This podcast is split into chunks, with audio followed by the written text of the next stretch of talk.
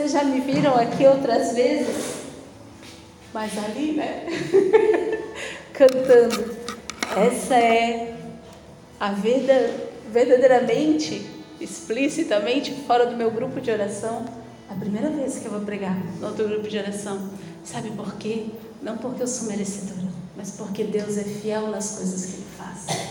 Deus é fiel no grande, no pequeno, Deus é fiel no fácil, no difícil. E para mim hoje é uma grande alegria.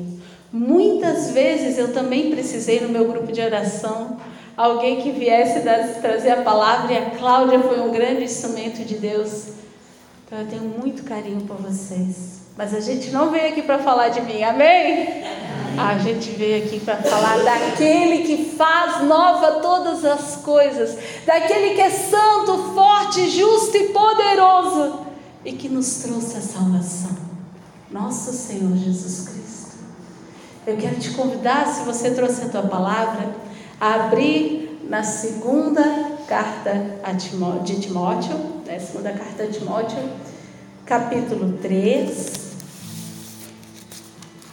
Nós vamos começar ali nos primeiros versículos. Últimos dias, diz na minha. Timóteo fica mais para o finzinho da Bíblia. Todo mundo conseguiu encontrar? Lá depois de Atos dos Apóstolos, vem mais para cá um pouquinho. Amém, gente?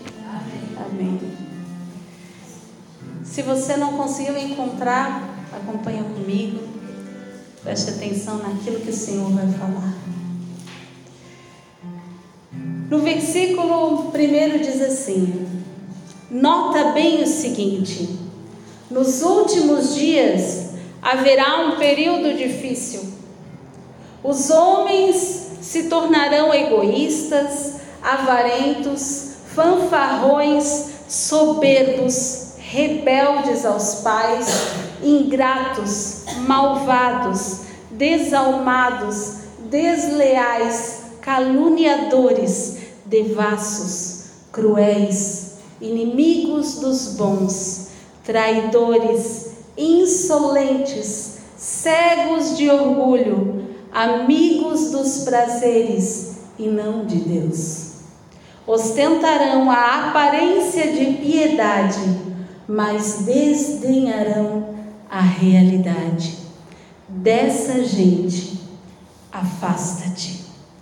Essa palavra é uma exortação muito forte. Ela para a gente parece muito dura. É uma lista de diversos vícios, diversos defeitos. E à medida que eu estava rezando e pedindo para o Senhor aquilo que ele queria nos direcionar, porque ele dizia nos últimos dias. Os últimos dias não é necessariamente o fim do mundo, o fim dos tempos, mas nesse momento eu quero que você encare esses últimos dias de uma forma diferente.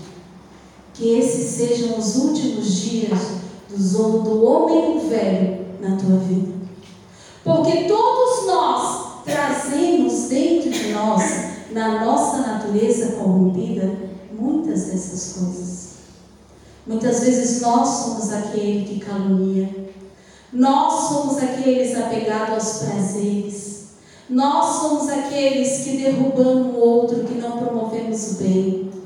Então, esses últimos dias, em que se levanta todo o homem velho dentro de nós, quando a salvação está à porta de entrar na nossa vida, o nosso homem velho grita, porque é difícil para a gente largar a vida velha. É muito difícil. Tem coisas que estão tão enraizadas dentro da gente que a gente nem sabe como fazer de um jeito diferente. É aquela fofoca que a gente é acostumada a fazer é aquela preguiça que a gente lá demora para largar e a dificuldade que a gente tem de se tornar um homem novo. Nesses últimos dias, quando o povo de Israel, lá no Antigo Testamento, Egito para ir para a terra prometida, o Faraó mandou os seus cavaleiros, os seus carros, ele disse: não, não, não, eles não vão para lá, não. Ele arrependido dessa ideia e foi a, atrás deles. Assim nós também, quando nós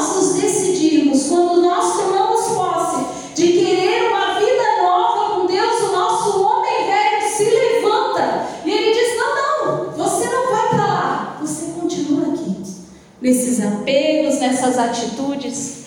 Porque é assim que você está acostumado, para que mudar? Mas hoje o Senhor não quer te deixar nesse lugar. Hoje o Senhor quer te dar uma palavra de vida nova, de nova e te encorajar a sair desse lugar, a sair realmente do Egito, a não ter saudade daquela cebola, daquela vida e vir experimentar o novo de Deus. Porque nós não fomos feitos para essas atitudes. Nós não fomos feitos para o homem velho, mas nós fomos feitos para uma vida nova, eterna, renovada, restaurada no Espírito Santo de Deus. Amém? Amém. Amém. Então olhe para o irmão que está perto de você e diz: hoje a salvação quer entrar na tua casa. Hoje, nessa noite, o Senhor tem uma proposta de vida nova.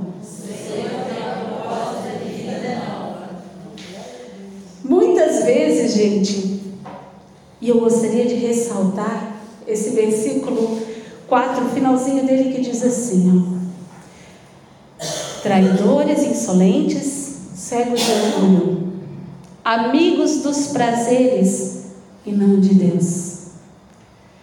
E eu achei tão providente como Deus faz as coisas e Ele junta tudo. Quando a nossa irmã conduzia e ela falava justamente dessa amizade com Deus. Porque é essa amizade que nos transforma. Todo relacionamento que a gente tem nos transforma, amém? Você pode ver, quando você tem um amigo que é muito próximo, quem lembra lá das suas amizades, aquelas amizades que cultivou desde a adolescência, que vocês começam a ter alguns pontos em comum, vocês começam a conviver, daqui a pouco a roupa que vocês usam começa a ficar parecida, o jeito que vocês falam começa a ficar semelhante. Tu olha para o teu amigo, tu só faz assim, ó. Ele já sabe o que tu quer dizer, não é assim? Tu só olha assim de cantinho, ele já sabe o que você está pensando. Hoje o Senhor quer, através desse versículo, nos dizer que Ele também quer ter esse relacionamento conosco. A amizade, aquele que é amigo de Deus, à medida que ele se aprofunda na intimidade, que chega a ouvir as batidas do coração do Senhor, como cantávamos, ele se assemelha ao próprio Deus. Ele se torna verdadeiramente sal da terra e luz do mundo, porque ele provou desse sal, porque ele, ele é banhado da luz. E aí sim. Mas muitas vezes nós achamos que, o mundo nos propõe uma ideia errada de felicidade. E nós achamos que para sermos felizes, nós precisamos abraçar os prazeres. É isso que diz esse versículo. Os prazeres dessa terra. Tem muitas coisas que são muito boas e elas são feitas para serem usufruídas, mas elas têm que ser usufruídas à luz da palavra de Deus.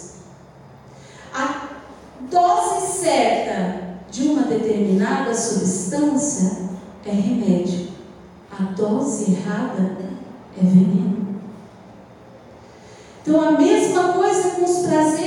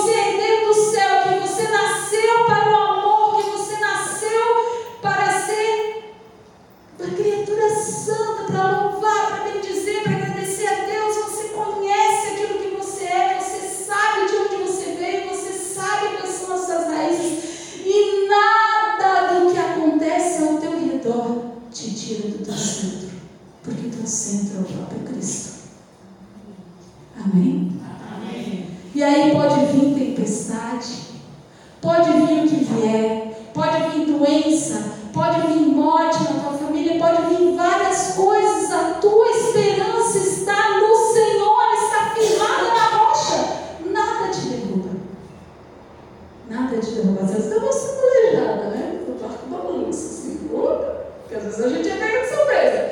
Mas derrubar, não derruba. E mesmo que venha derrubar, e aqui eu quero te dizer, igreja, se um irmão teu chegar a ser sacudido a tal ponto que ele for escorregar e perdeu a base, você tem que ser a mão que levanta para esse irmão e não, a, e não o dedo que aponta. Quando nós somos chamados a ser igreja, ele diz: suportai-vos uns aos outros. É dar suporte, é dar base, é dar firmeza, é ser aquele que ajuda o outro a perseverar.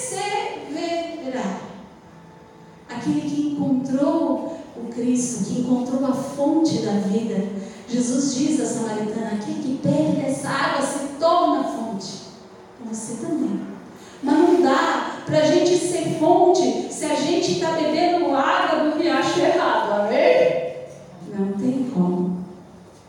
Não tem como a gente se doar para alguém se a gente não está conectado na fonte. Porque a gente vai dar daquilo que a gente mal tem para a gente mesmo. Por isso que é importante a gente sair de uma vida rasa e adentrar em intimidade e profundidade com o Senhor. Muitas vezes a gente pensa que a gente já chegou, né? Às vezes assim, no nosso orgulho. Nossa, eu estou vivendo uma vida tão bem com Deus. Estou aqui bonzão. Mas sabe que isso também é subestimar a Deus.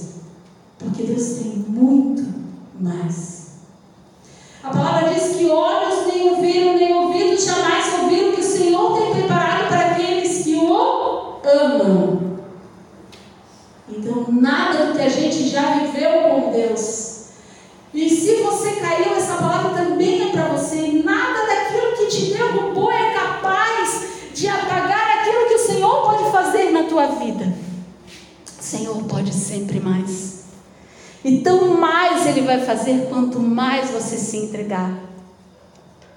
Maravilhoso.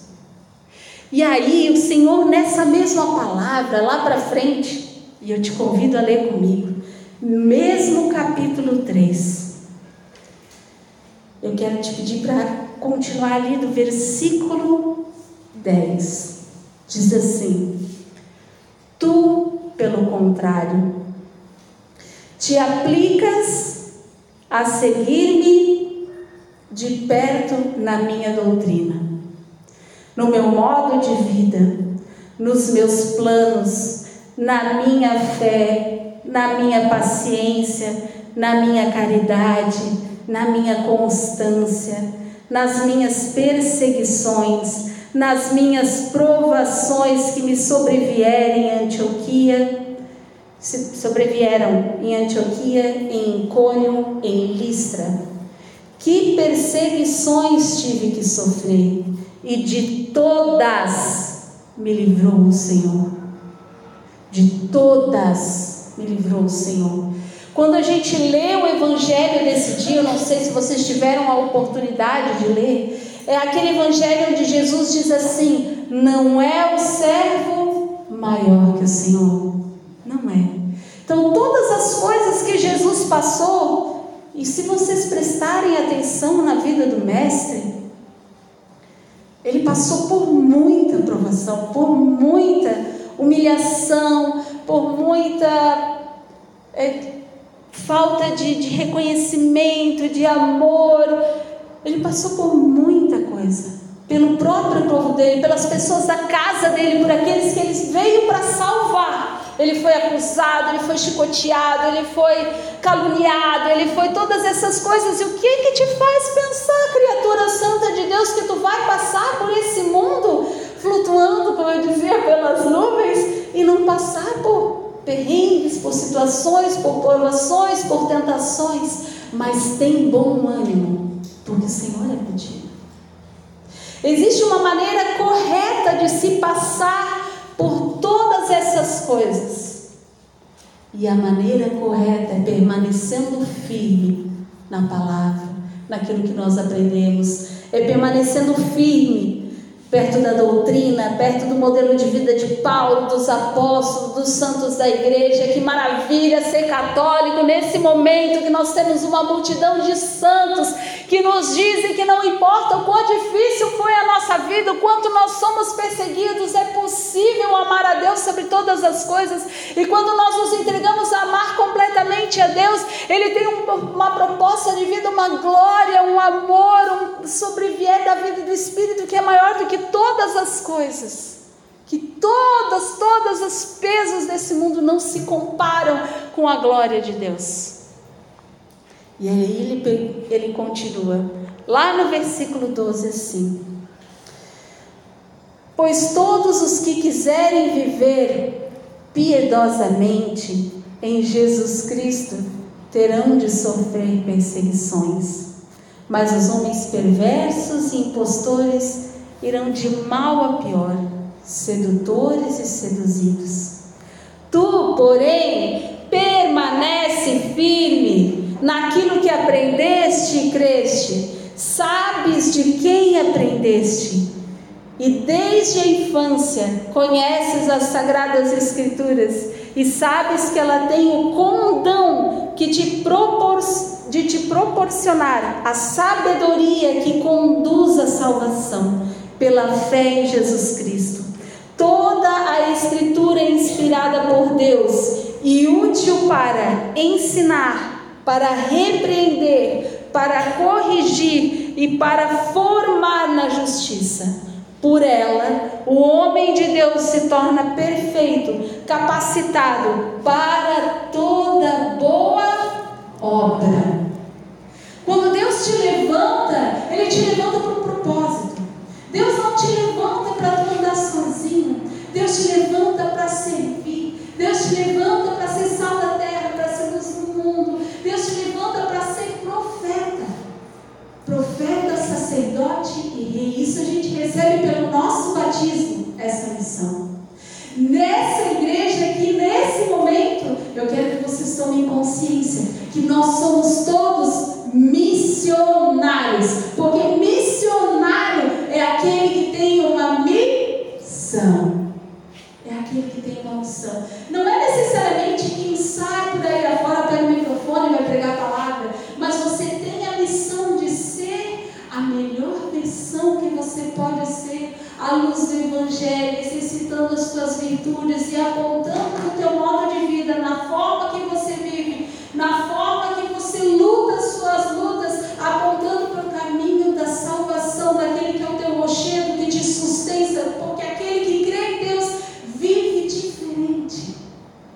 Eu hoje estou aqui com vocês.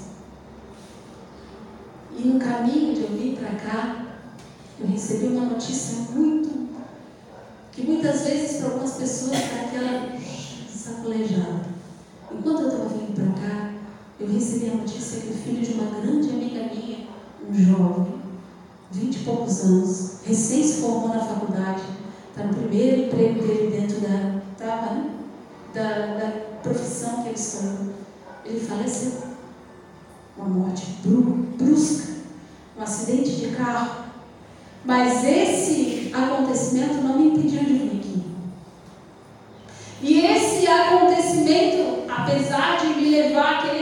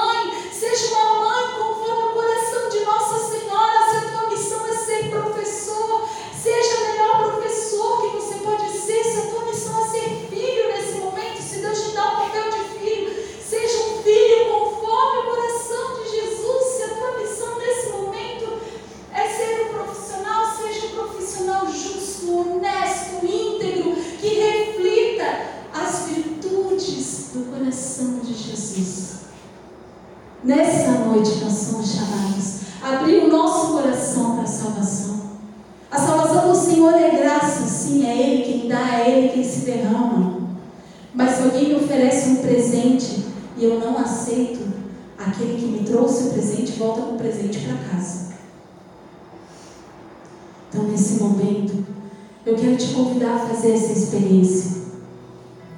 De confessar ao Senhor que Ele é verdadeiramente o Senhor da tua vida. E se até agora Ele não tem sido 100%, que essa noite você possa abrir o seu coração de uma forma profunda.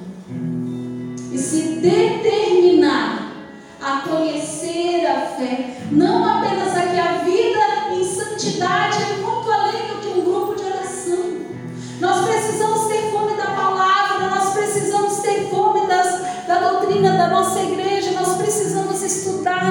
precisamos aprofundar, porque sabe, meu irmão, a gente precisa se alimentar.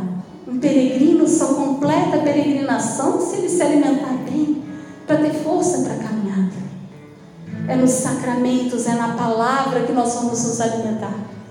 Então eu te convido agora, para que nós possamos pedir a Deus a graça dessa conversão profunda, de abrirmos o nosso coração para a salvação de Deus.